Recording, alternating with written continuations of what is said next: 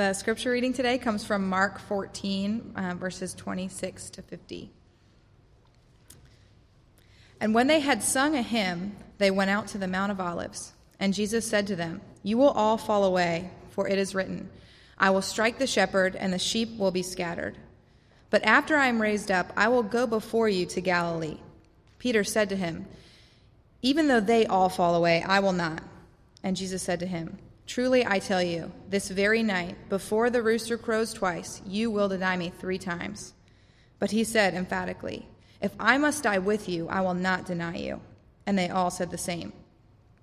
And they went to a place called Gethsemane, and he said to his disciples, Sit here while I pray. And he took with him Peter, James, and John, and began to be greatly distressed and troubled. He said to them, My soul is very sorrowful, even to death. Remain here and watch. And going a little further, he fell on the ground and prayed that if it were possible, the hour might pass from him. He said, he said, Abba, Father, all things are possible for you. Remove this cup from me, yet not what I will, but what you will. And he came and found them sleeping. And he said to Peter, Simon, are you asleep? Could you not watch one hour? Watch and pray that you might not enter into temptation. The spirit indeed is willing, but the flesh is weak. And again he went away and prayed, saying the same words. And he again came to, to find them sleeping, for their eyes were very heavy, and they did not know what to answer him. And he came the third time and said to them, Are you still sleeping and taking your rest? It is enough. The hour has come. The Son of Man is betrayed into the hands of sinners. Rise, let us be going. See, my betrayer is at hand. And immediately, while he was still speaking, Judas came, one of the twelve, and with him a crowd with swords and clubs from the chief priests and the scribes and the elders. Now the betrayer had given them a sign, saying, The one I will kiss is the man. Seize him and lead him away under guard. And when he came, he went up to him and at, one, at once and said, Rabbi, and he kissed him. And they laid hands on him and seized him. But one of those who stood by drew his sword and struck the servant of the high priest and cut off his ear. And Jesus said to him, Have you come out as against a robber with swords and clubs to capture me? Day after day I was with you in the temple teaching, and you did not seize me. But let the scriptures be fulfilled. And they all left him and fled. One of my favorite movies that was made uh, years ago was a movie called uh, The Green Mile. Maybe you've seen it before. It was a Tom Hanks movie, and uh, it followed a couple of inmates in a prison that were living on the Green Mile, meaning that uh, within a certain measure of time, they would be executed for their crimes. And there's sweet moments to the movie, there's funny moments to the movie, but as the movie continues on, it just gets more and more intense. The, ten- the tension builds the urgency in the movie builds because the inmates know what is coming. Well, if you've been with us the past week through the Lenten season, you'll know we've been looking at this last week of Jesus Christ. And as we've gone throughout the last week of Jesus' life, the tension continues to build up until the point in which we just read, where Jesus is arrested. Before we look at this passage, let's pray together. Father, we thank you for the chance to worship, to do this thing that uh, you designed us to do uh, to live in worship of you. Pray that as we consider this morning uh, this passage, as we consider the last weeks of your life, this Thursday uh, in which you were arrested, Father, we would see, maybe for the first time or maybe uh, with fresh eyes, uh, the great sacrifice that you made on our behalf. May we all leave with a greater sense of awe with what you've done and affection because of how much you loved us. We pray all this in Christ's name. Amen as I really reflected on this story this week, that was, it was a challenge to think about uh, what direction to go in for a sermon uh, of a passage like this. And there, there are so many layers that we could think about this passage. But in the end, uh, I decided to settle really on, on three different angles or three different perspectives on what's exactly going on in this passage. And the first thing, the first thing that, that we must really notice about this passage is the sting of betrayal. Verse 45 says this And when he came, he went up to him at once and said, Rabbi. And he kissed him, and they laid hands on him and seized him. If you were with us or if you've read this passage before, you'll remember that on Wednesday, uh, Jesus was uh, in the home uh, of a friend, and a woman came up to him, a woman named Mary, and she had an alabaster flask of ointment, this very costly ointment. And she uniquely knew what was going to happen to Jesus that week, so she broke this alabaster flask of ointment over Jesus and anointed him for his death. Everybody else that looked on had a real problem with what she had done. They, they saw the great cost of this ointment and they thought, what a waste. But the one who was most offended, the passage tells us, was Judas.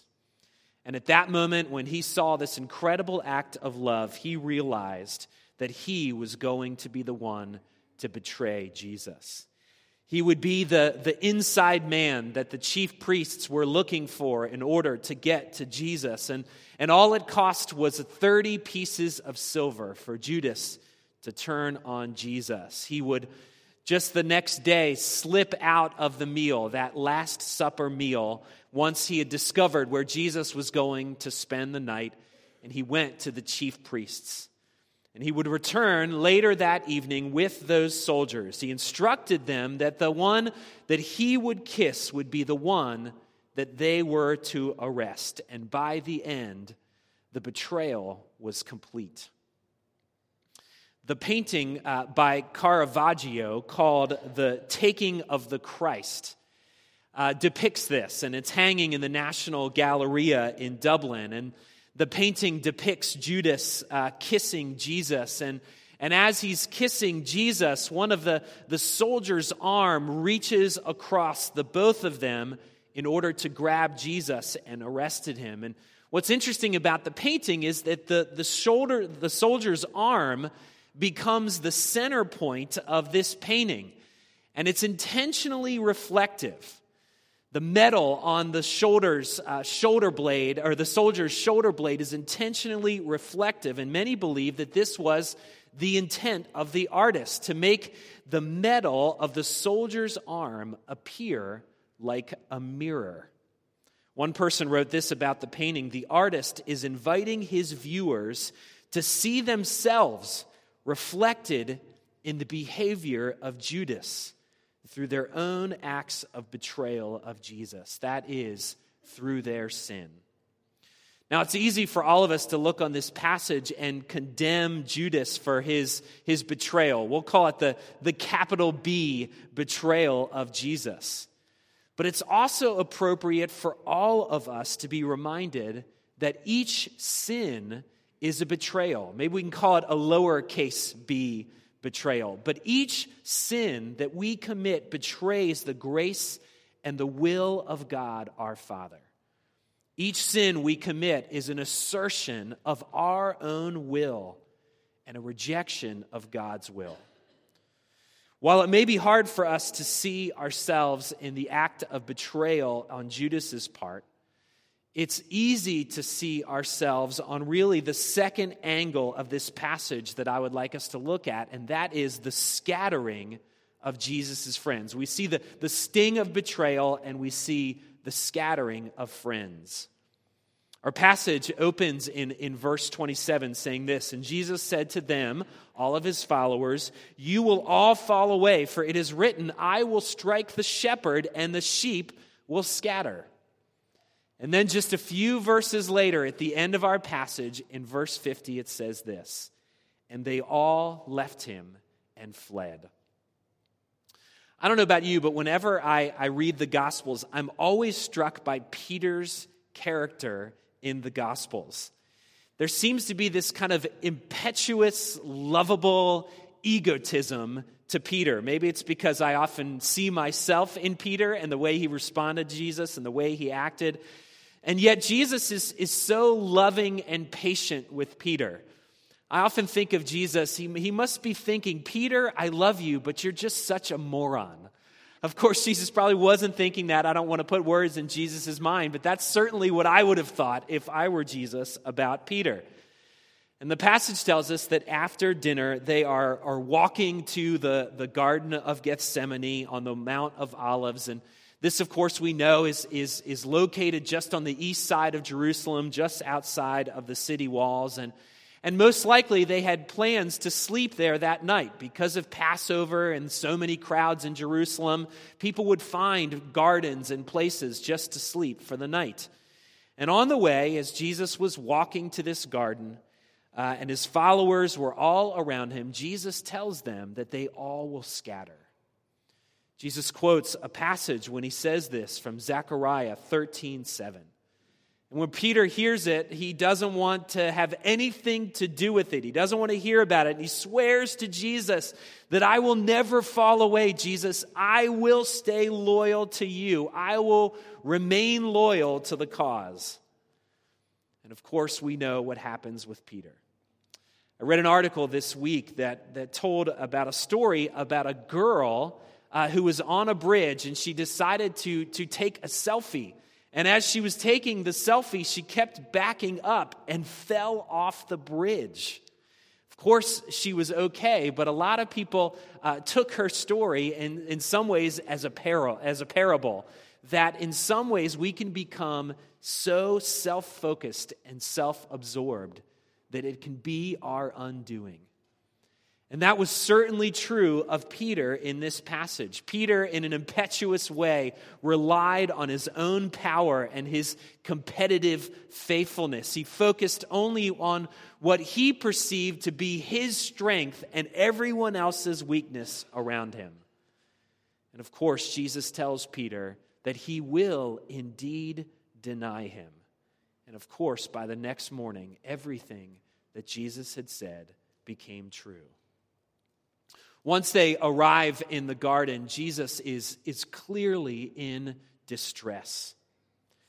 He has, he, in, in his distress, he, he, he returns to his disciples repeatedly back and forth from prayer, only to find that they are asleep. They can't maintain watch, they can't stay awake for him. And then, of course, when the soldiers arrive, impetuous Peter strikes again. This time he strikes literally by cutting off the ear of one of the soldiers.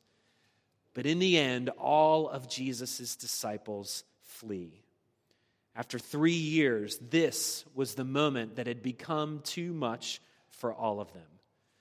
They didn't understand Jesus' words in Matthew 16 when he said, If anyone would come after me, let him deny himself, take up his cross, and follow me. This is what Jesus had been saying from the very beginning, but when the going got tough, when following Jesus was no longer the easy thing, they all ran away. And friends, in many ways, we can be just like Jesus' followers.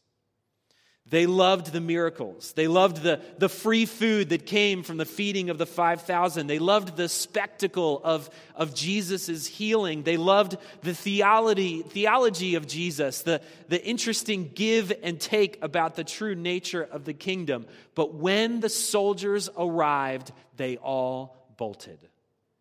As soon as this began to cost something, they were all gone.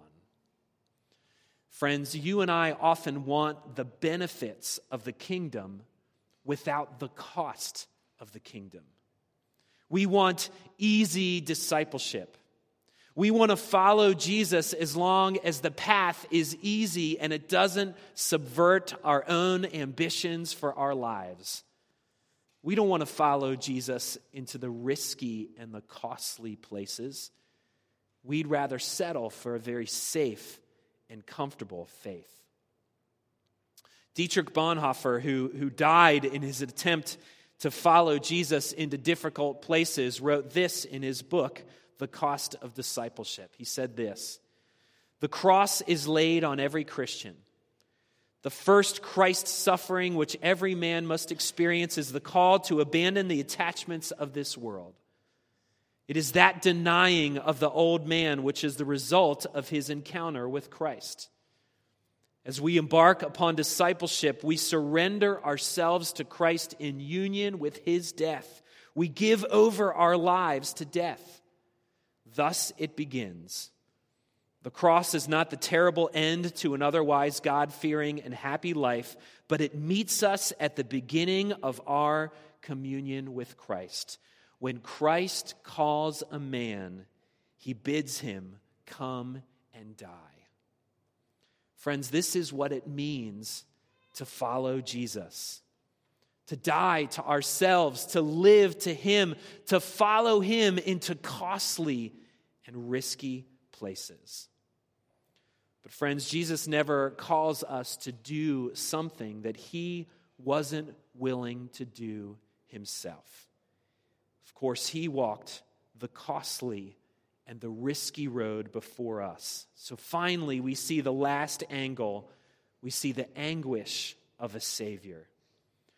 Verse 34 And he said to them, My soul is very sorrowful, even to death. Remain here and watch. And going a little further, he fell on the ground and prayed, if it were possible, the hour might pass from him. And he said, Abba, Father, all things are possible for you. Remove this cup from me. Yet not what I will, but what you will be done. I think what we begin to see in Jesus here is a profound loneliness. You see, grief, anybody who's been through grief knows that grief has a very isolating effect on those that are suffering through it. We've all been there before. We all know the well meaning people that come to us and say, Oh, I know exactly what you're going through. And of course, they don't, right? Only you know what you are going through in that moment, and it often feels very isolating. At first, Jesus' followers can't even stay awake, even though Jesus is in obvious grief. They were absolutely numb to the pain that he was going through and experience. And then when the soldiers arrive, they scatter, they run away. We'll never see them again throughout the entire passion narrative, perhaps except for John. Jesus had spent three years of his life with these men. He ate with them, he slept with them, he laughed with them, he journeyed with them. Three years of life together with them. But Jesus would need, the walk, need to walk the rest of this road alone. Frederick L. Knowles' poem, Grief and Joy, says it well. Joy is a partnership, grief weeps alone. Many guests had Cana, Gethsemane had one. But I think there was another sort of loneliness that Jesus began to feel in these moments. Because in these moments, he may have begun to feel forsaken by God, his Father. And this gets us really to the second thing that we see in the midst of Jesus' anguish. We begin to see the mystery of the humanity and the divinity of Jesus. And I want to be very careful here when we talk about this because there's so much we don't understand about what is going on here. It is shrouded in so much mystery. I don't think we'll ever know exactly the theological ins and outs of what is going on in the garden. But what we do know is that because of Jesus' divinity, he had foreknowledge about what was going to happen. Mark is very careful to demonstrate this foreknowledge all throughout his gospel. You see, you and I don't have foreknowledge. We don't know what is coming down the road, and sometimes that ignorance is blissful, other times it's excruciating, not knowing what is about to happen. But Jesus knew all of it. He knew everything that was about to come, and that foreknowledge mixed with his humanity created an incredibly intense emotional anguish. My soul is sorrowful, even to the point of death. Mark tells us that Jesus was greatly distressed and troubled. Matthew tells us that his soul was overwhelmed with sorrow. Luke says that being in anguish, he prayed more and more earnestly, and his sweat was like drops of blood falling to the ground. Here is God captured by anguish and distress and sorrow and trouble. And yet, in the context of such emotional distress, we see perfect submission to the Father's will in Jesus. Jesus asks God the Father if there's another way, and the Father answers no. He even uses the, the familiar and intimate term, Abba, Father, or Daddy, please. He asks the Father if the cup of wrath could be avoided, and the answer is no. There is no other way. The cross would have to be accomplished, and Jesus perfectly submits to his Father's will. Friends, God calls you and I to this same sort of submission. When we f- choose to follow Jesus, it means that our wills become subordinate to God's plan for us. 1 Corinthians 6 says, You are not your own, for you were bought with a price, so glorify God in your body. Sometimes the will of God calls us into risky places. Sometimes it calls us into costly places. Sometimes it calls us into painful places. I read this week an account of uh, one great figure in church history. His name was Martin Luther. And uh, we often know of his theological teachings and the great things that he did in church history. But uh, this was a biography about uh, his family life, his interaction with his wife and, uh, and his kids. And I read in there the story about the death of uh, his 13 year old daughter. Her name was Magdalena. And the account goes like this As he, Luther, sat by his dying 13 year old daughter, Luther vacillated, one moment surrendering to God's will, and the next moment begging for his mercy. I love her very much, he prayed, but if it is thy will to take her, dear God, I shall be glad to know that she is with thee. Later, weeping inconsolably at Magdalena's bedside, he admitted, The spirit is willing, but the flesh is weak. I love her very much. I'm angry at myself that I'm unable to rejoice from my heart and be thankful to God. He acknowledged that he tried to sing a little and offer thanks to God, though the effort felt forced. He wrote, I'd like to keep my dear daughter because I love her very much. If only the Lord God would let me. Luther lamented, however, his will be done. Truly, nothing better can happen to her, nothing better. And just days later, his 13 year old daughter died in his arms.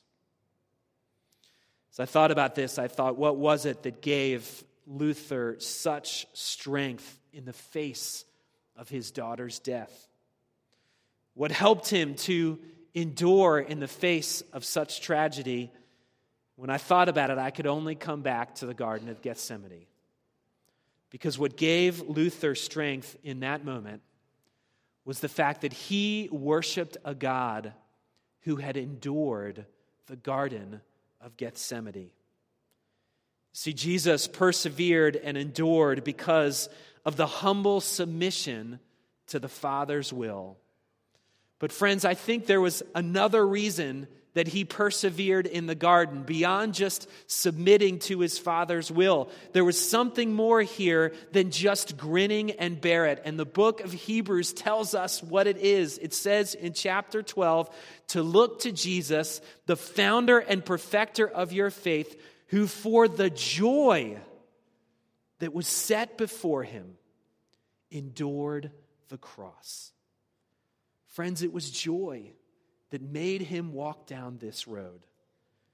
It was joy in seeing the plan of redemption accomplished. It was joy in making your salvation possible. Because of great love for you, and joy in a restored relationship with you that Christ endured the cross. He drank the cup of God's wrath because of his great love for you and the joy of being in relationship with you. Sin entered the world in a garden. Redemption came because Jesus left the garden. Let's pray.